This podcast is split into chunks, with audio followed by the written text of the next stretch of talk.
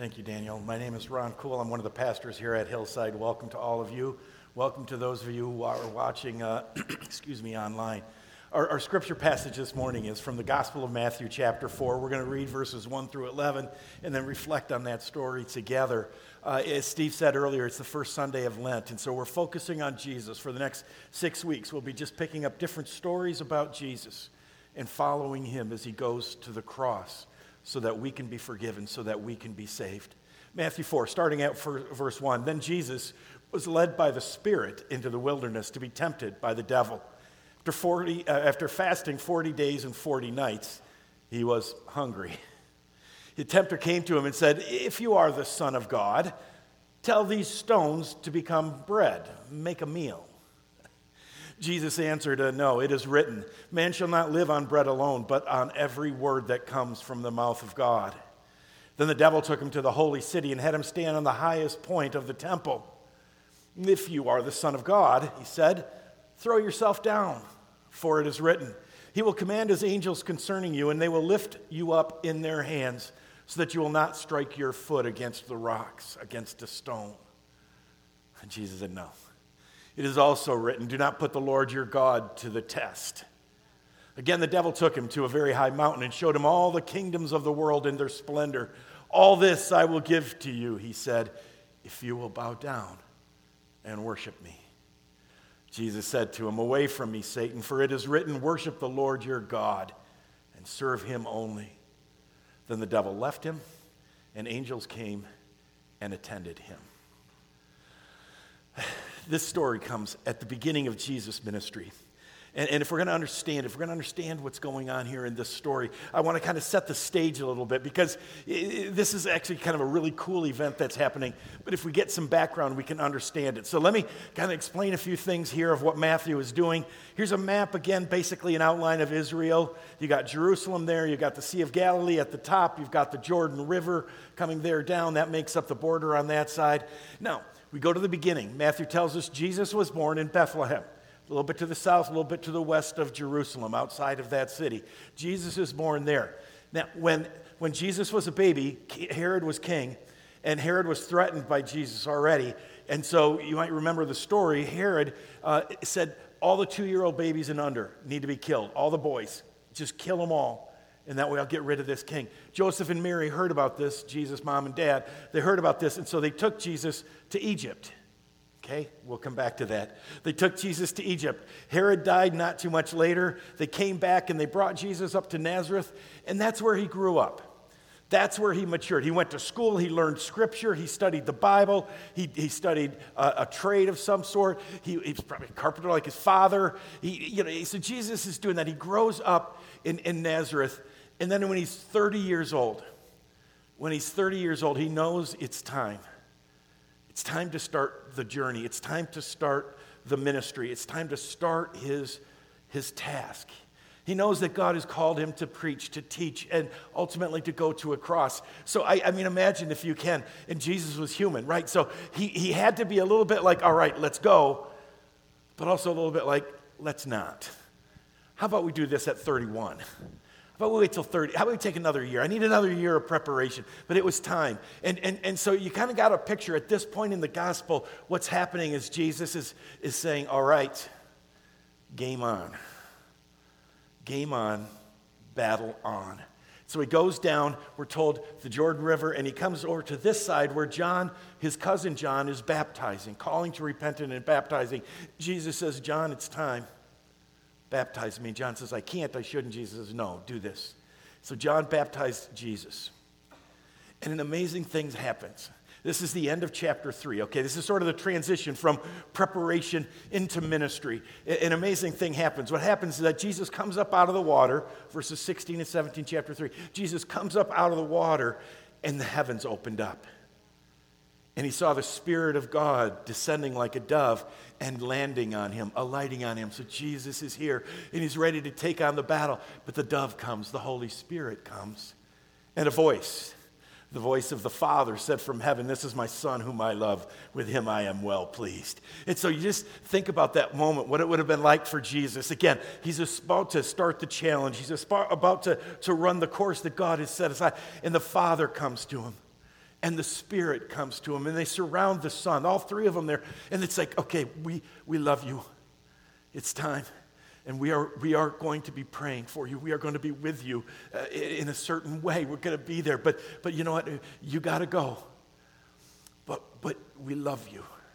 And for Jesus, that had to be like, okay. And then we come to chapter four. Jesus is now ready to start his ministry. Jesus is now ready to start his work. And look at what happens. He goes off by himself. Then Jesus was led by the Spirit into the wilderness. He has this holy, amazing moment with the Father and the Spirit, and, and the Spirit leads him. The Spirit takes him out into the wilderness. It would have been an area here, outside of Jerusalem. It, this is a, I've been there. It's desolate. It's dead. It's rock. It's not sand and nice. It is just rock and scrub and very few, no trees. It's just dead. And the Spirit says, This is where you start.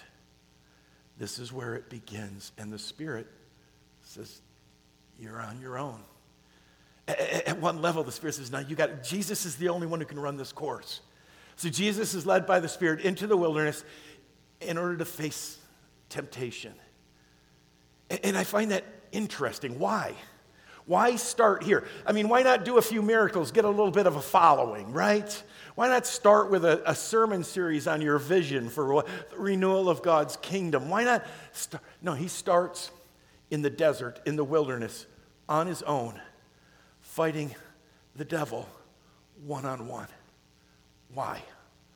Why is this the place to start? Understanding this is going to be really helpful in understanding the whole New Testament. You see, what's happening is this in order to save us, Jesus first has to win where we lost. In order to save us, Jesus has to run the race, and where we failed, he needs to win. I, I, sometimes I think we forget that. We think that Jesus could have come and been born and then just died. But the fact is, he had to do something else. He had to live, he had to run the race. The Bible sometimes talks about the, the, the, the, the, life, as uh, our life, following God, is, a, as a, a race, a course. And in some ways, I would suggest think about it this morning like an obstacle course. And if you've seen the show American Ninja Warriors, Ninja Warriors, think of it that way. So here's the deal every person, and, and it starts with Adam and Eve, I'll show you them in a minute, but it's like, okay, God says, okay, here's the deal. You start here, and you've got to trust me. And, and there are all these obstacles on the way. We got to go on this bar this way. We got to do whatever monkey bar. We got to go over here. And, and because you got you got to make it. You got to. But here's the problem: every one of us fails. None of us can run the race. None of us can complete the course. Every human being other than Jesus has failed. So what's happening here is Jesus is taking the place. He's getting ready, and, and, and that's why his life matters. It's all hanging in the balance. Jesus has to be faithful where we were not. And if the devil can trip him up, if the devil can get him to fall, then we're all lost. And, and, and so, again, if you think about it, the drama of this moment, again, I don't think we understand this as clearly as we should, but the drama of this moment is that we are all standing there looking at Jesus, beginning, ready to run the course, and we know everything hangs in the balance. If he falls, if he goes in the pit, we're all dead. He's got to win where we lost. He's got to run the race. He's got to be obedient. And, and that's why Matthew does this, especially at times. Jesus is put in places where he's facing temptations where God's people have failed, where it's very, very similar. Let me show you the two main ones that Matthew has in mind at this place. We go back to the very beginning Adam and Eve, right? Representing all of us, as it were, our first parents. Somehow we were all in there. And, and they're in the Garden of Eden. Everything is perfect. Everything is just the way it's supposed to be. Everything is just right. They're in great fellowship with God, great fellowship with each other, with the world around them. And, and this original America, well, Eden Ninja Warrior course has one obstacle. There's just one obstacle. There's a tree they can't eat from. It's the tree of the knowledge of good and evil. God said, everything else you can have. Just don't do this. I mean, come on, friends, that's our best chance. this was the opportunity. Only one obstacle. If they could get around this one, they did okay until the tempter showed up. The splitter, the one who wants to drive a wedge between God and them. between God and us. And, and, and, the tempter says, You know, this is a beautiful place, but I don't understand. Did God say that you can't eat any of this fruit? God said you can't, it's so beautiful, and, and, and you can't. And Eve said, No, no, no, no. We can eat any of it. We just can't eat from that tree. And, and Satan, unfortunately, I know way too well how he works. Because what he would have said at that point is, uh, Which tree, Eve? Th- this one. Show me again, this one. And pretty soon he's got Eve. And all she can see, there are 10,000, 10 million good things. All she can see is the tree she can't eat from. Ever been there? Have you ever had so many good things in your life, but you can only see what you don't have? You only see what your neighbor has. You only see what that person has. The tempter says, This tree, huh? yeah, Eve says, If we eat it, we're going to die. Guys, kids, Satan says, I hate to be the bearer of bad news. I know you love the Creator, but he's not who he says he is. You can't trust him. You're not going to die. If you do that, you're not going to die. In fact, it's going to be a great time. You are going to have your eyes open. You're going to be like God. Come on, you can do this. It's, you, you, you, you can't trust God. You got to take it on your own. You got to take it in your own hands. You got to do this. Adam and Eve go, and they eat, and they fail. They're in the ditch. And the New Testament says we all fell in the ditch then. Every one of us. So God did that with Adam and Eve, right? Now he says, okay, I'm going to do a people. And so he takes his people. They're in Egypt. They've been in slavery for a long time. But God's going to rescue them. These people are going to, are going to do it. They're going to run the race. They're going to get faithful, all right? So God goes to, to Egypt. He's going to, he's going to rescue them. He's going to take them to the promised land. But again, there's obstacles. And, and this time, not just one, but there are thousands and thousands of ditches, of pits. But God says, you know what? If you trust me, if you trust me. He takes them across uh, the Red Sea. They go through on dry ground. When you get home, look up 1 Corinthians 10, verse 2, because Paul says they were baptized into the Red Sea. Well, I'll be. Jesus was baptized and crossed the Jordan. Ding, ding, ding. See it? Matthew's got something going on here. Says, trust me. Trust me, obey my word. I will give you every day what you need. I will find you a path through this. Just trust me. I won't give you more than you need, but I'll give you what you need. Obey me. All right? God says, let's go. If you know the story, it didn't take but probably 20 minutes. I mean, it was almost immediately. Uh, the, the, serpent didn't show up in there, but they heard the voices in their head. Are we crazy? We're out in the desert. We can't do this. God's not going to take care of us. And almost immediately, boom, they're in the ditch and they fail. And the rest of the story of the Old Testament is God's people failing again and again and again and going from ditch to ditch to ditch. And so that's why. Okay, you got that? That's why now Jesus is out in the wilderness. He's got to run our race. He's, he's saying, all right, Matthew is saying, okay, here Jesus is. He's at the start of the course. And he's going to be there. Just like Adam and Eve, Jesus is, is facing the tempter. And the first temptation is going to be food. And just like Israel, Jesus has come out of Egypt. Matthew 2, that's why I said it was important. Jesus has come out of Egypt and is in the wilderness. Jesus is the new Adam. Jesus is the new Israel. And the question is can he run the course? Because if he doesn't, you're lost. If he doesn't, I'm lost.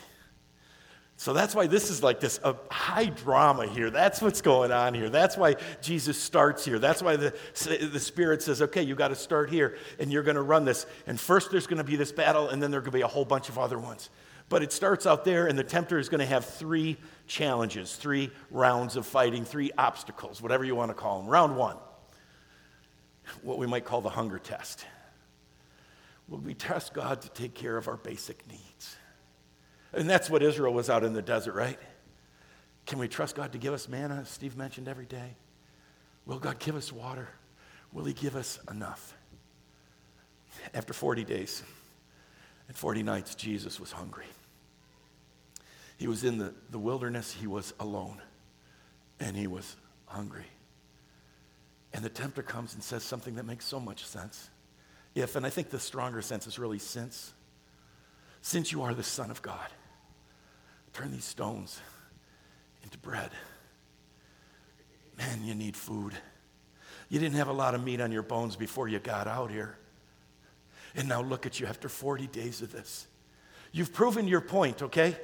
You've proven, you've done 40 days. I know the Father said He would tell you when it was time, but I don't see Him around here. And it's been 40 days. You have needs because you got to understand something. You got to understand something. You're human now. You're not invincible anymore. You could die. And what good will it do anybody if you die of hunger out here in the desert? Come on, this is just a basic human need. I'm not telling you, Jesus, to make yourself a feast. Just enough to survive because you have real human needs. And I understand that, but you know who doesn't understand that? Your Father in heaven.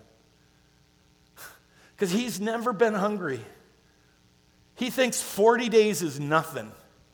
He thinks you should be able to do this easily. He doesn't know what it's like in the real world, Jesus. Come on, just take these stones and turn them to bread. I'll bet you'll do it for somebody else. Bet later on you're going to feed a whole lot of people. Why not take care of it yourself? And, and you've heard that voice.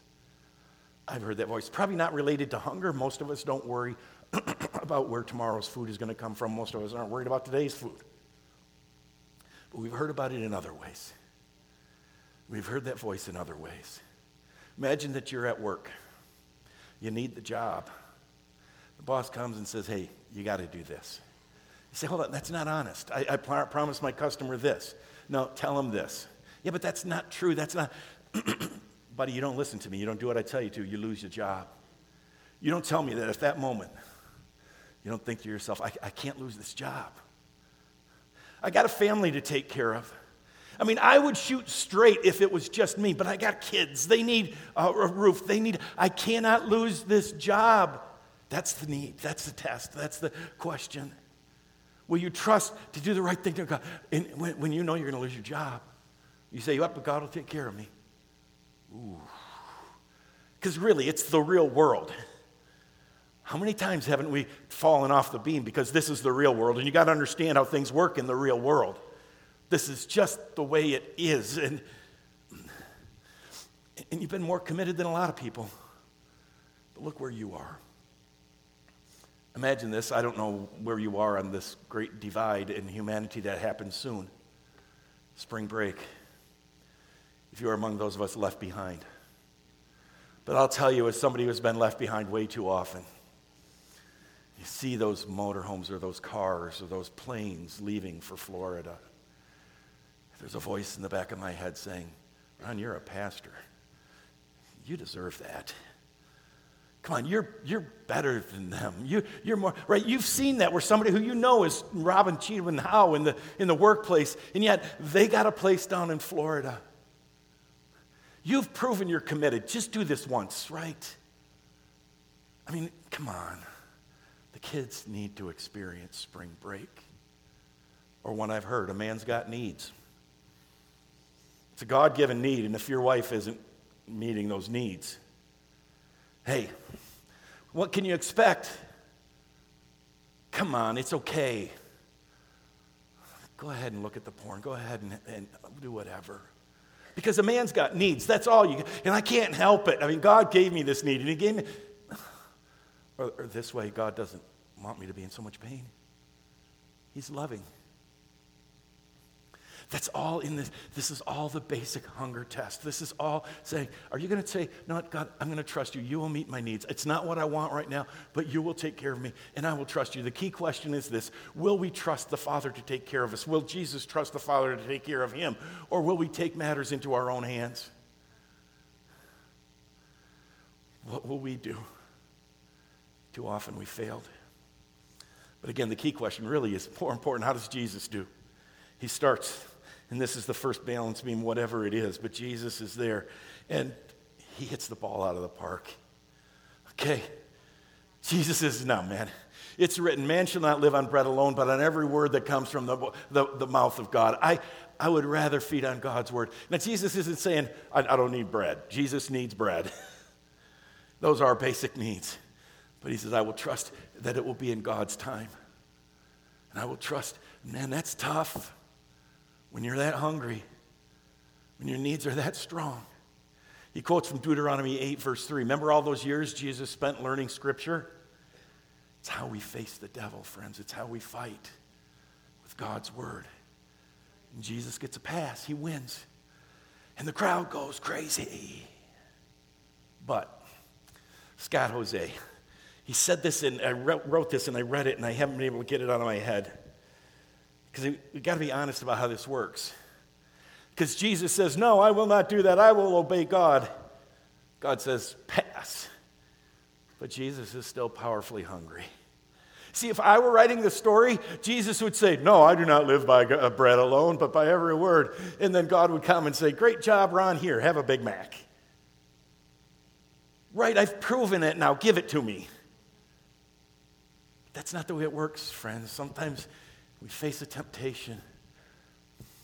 God doesn't just fix it right away. We're still hungry. It still is difficult. God didn't say, Jesus, if you pass, then you immediately. No, He's got more to do. So we go to round two. Obstacle number two, what we would call the, the leap of faith. And, and I think the question here is will we trust God? Will Jesus trust God when we can't see Him, all right? Then the devil took him, took Jesus to the holy city and had him stand at the highest point of the temple. This would have been, uh, the temple walls at this place were probably 50, 60 feet high. And then it was, it was on the edge of the city, so you might add another 20, 30 feet of, of wall there. And then it went down into a valley. So Jesus is, you know, 70, 90, whatever. He's, he's up there. Okay? So the devil takes him up there and says, okay, if, again, since you are the Son of God, jump. Throw yourself down. For it is written, the devil can quote scripture. the devil knows scripture and says, Jesus, you like scripture? Okay, here you go. Here's scripture. Do you believe it? Because here's what your father promised. He said he will command his angels concerning you, and they will lift you up in their hands, and uh, excuse me, excuse me, so that you will not strike your foot against a stone. They're going to catch you. They're going to catch you. Jump. Uh, the tempter was saying, and, I, and, this is again how I imagine it, that, that uh, you know, he brings him there and, and, and says, Jesus, let me just tell you something. I happened to be there at the Jordan River, and, and that was such a touching moment. Almost brought a tear to my eye. Oh, there you were, and the Father says, Oh, I love you. And the Spirit is there. You've had warm feelings at church, haven't you? You've had times in nature where you just knew God was with you. The devil says, Oh, those are really great moments. But now we're here. Is, is God with you on the edge of danger? Is God with you when things are ready to fall apart? Are you sure? I don't see a lot of evidence. I, I, I mean, It'd be a lot easier to run the rest of the course if you knew that he was going to be there. So why don't you just make him prove it? Make him prove it. He promised it. You're just claiming his word, you're just claiming his promises. You deserve to see some evidence. You know how much that tempts at least me?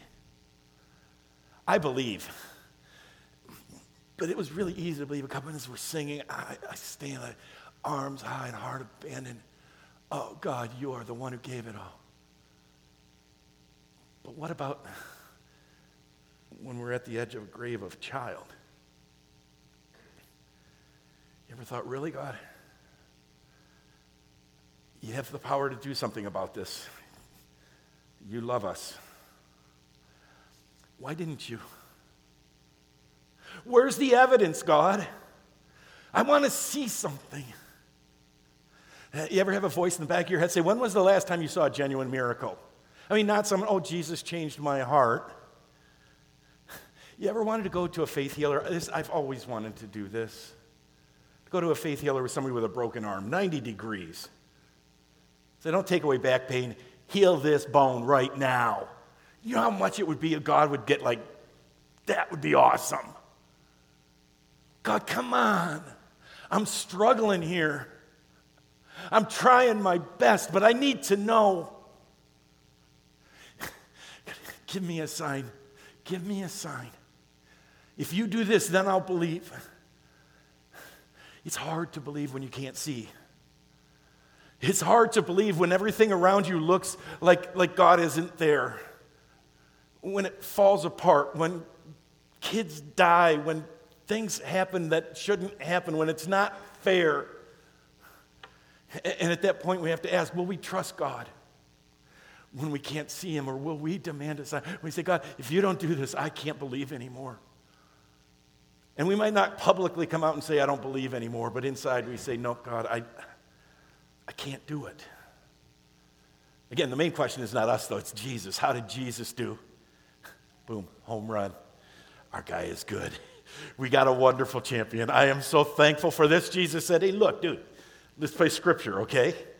It is also written, Do not put the Lord your God to the test. Don't claim promises that weren't made for you. God didn't promise me that I could jump from here and do that. No, man, I'm not going to do it. I'm going to trust Him. Even when I can't see Him, I'm going to just follow and obey. And again, we get a pass. But, Scott, the Father still hasn't shown up. I mean, again, I would have said, okay, now that I know you'll trust me, even if I'm not there, you're not going to test me, then let me, let me float you down, buddy. Let me show you a miracle so that you can believe easier. Jesus walks down, the devil brings him down. God didn't step in and do anything right then. But Jesus says, I still believe. so he's made it through the second obstacle, and the crowd goes wild. Friends, I mean, really, our life is in the balance in the champion. Now we come to round three. And this is a tough one for us the possession's power and pleasure test. Will we love God more than his good gifts? The devil brings him to a high mountain and showed him all the kingdoms of the world in their splendor. And I don't think it was just like saying at that time. I think somehow the devil was able to, to bring Jesus to a place and he just started running the most beautiful, powerful, wonderful things in history past Jesus. I think he just filled the eyes of Jesus with cash and jewels and a feast. And I even have vegetables up there, which wouldn't be part of my feast, but some of you. It's power. The, the greatest powerful armies of the world. The, the beauty of architecture and whatever that building is, the Guggenheim. And, and, and yachts. And it just went on and on. And Jesus has just got this all in front of him. He's starving. His clothes are ragged. I'll give you all of it. I don't mean to look like a used car salesman, but what's it going to take for me to get you in that stuff? All of it I'm going to give to you, he said. All you got to do is just bow down. And the form of the verb, the form of the verb is a one time event. This is not worship me for the next 21 days. It's not for the rest of your life. It's just once, five minutes, two minutes, just one time. He only had to bow once. And he could have had it all, could have won the world. I mean, the tempter is saying, Come on. And he says ah, to us, we'll see that in a minute, but these are all good gifts from your Father. He created, there's nothing wrong with any of those things in and of themselves, and that's true. I mean, God gave us good gifts to enjoy. Why shouldn't you be the one to enjoy them, Jesus? Why are you here and Herod the pagan is in the palace? Why do you have no food and Herod the pagan and others like him are eating great meals? This just isn't fair. Besides, besides, think of all the good you could do with this. Jesus, you're not going to have to borrow a boat and preach from some old dinghy. You can preach from the Queen Mary. You're not going to have to walk.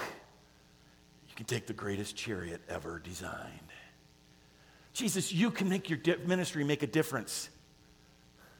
I mean, how often haven't we heard preachers say if we only have a little more money, we could really do something? And best of all, Jesus, you won't need to go to the cross. I know. Your father said you go to the cross and then you get all the, you, you get this besides, right? But you don't have to. You can have all this. You can have the world, Jesus. You can have it all. The Father, you don't need to do that. You can have it all. Just bow for a moment. That's it.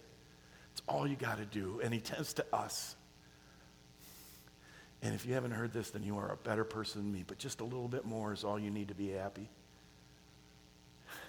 Man, if you just had as much as your neighbor had, if you just had that, you'd have enough, enough joy, enough pleasure, just a little bit more.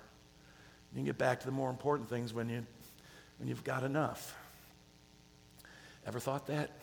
I know right now I'm working too much. I know right now I'm, I'm not putting enough time into the family, but I'm doing this for them. When I'm 40, I'm going to retire.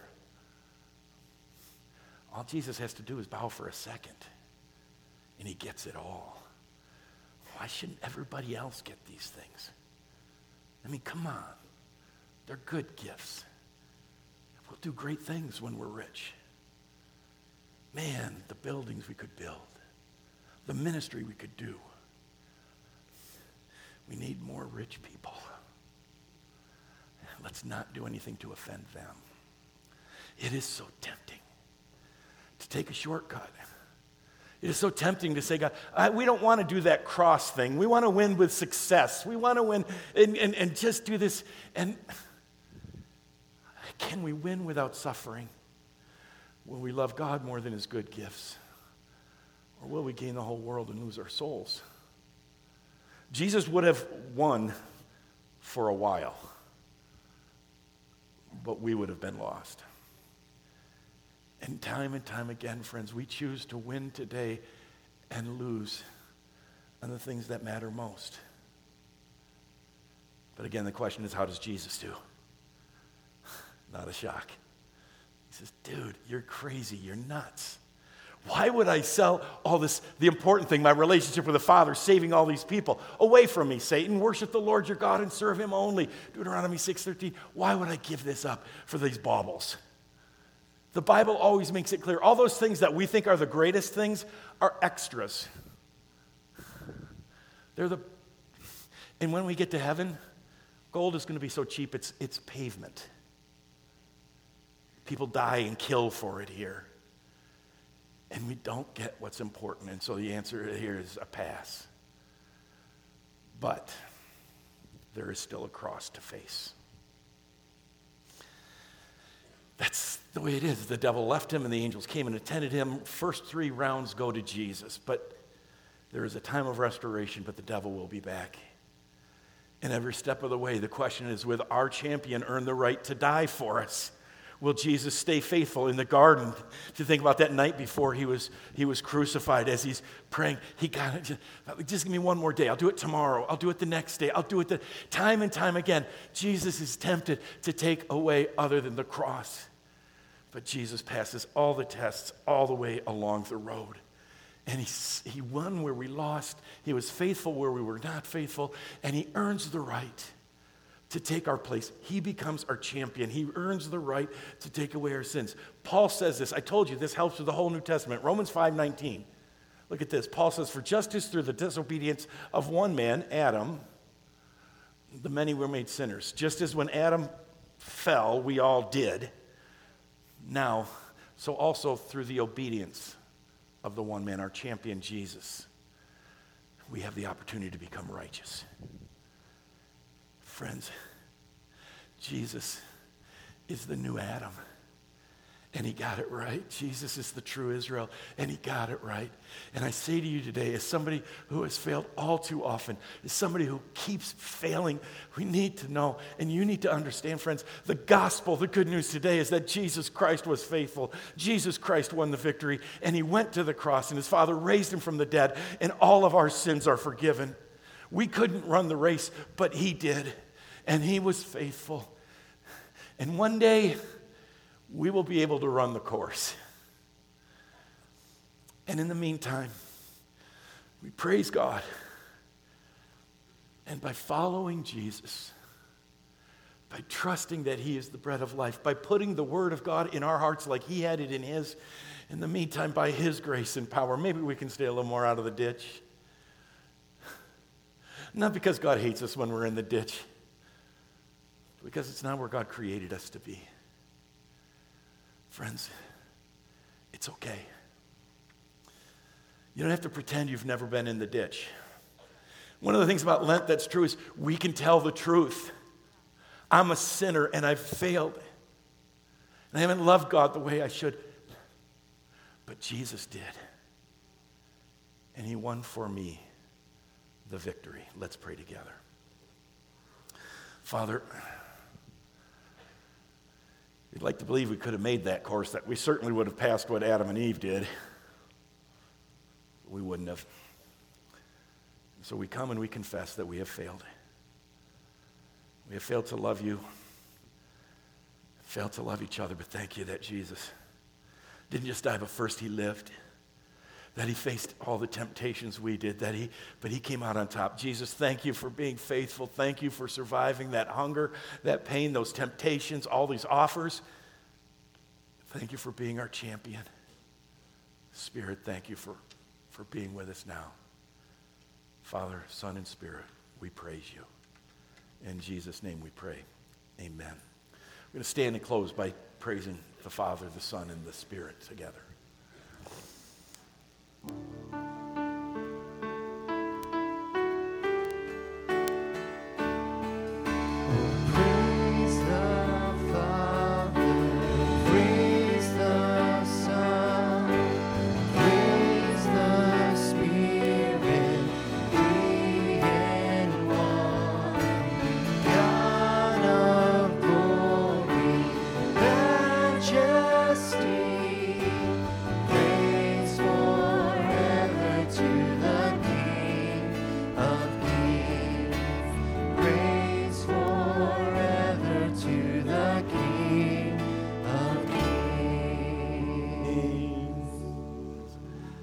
if you want to uh, pray with somebody, there will be some folks in the prayer room. People of God, as you go from this place, know that the grace of our victorious Jesus Christ goes with you. Amen. Amen.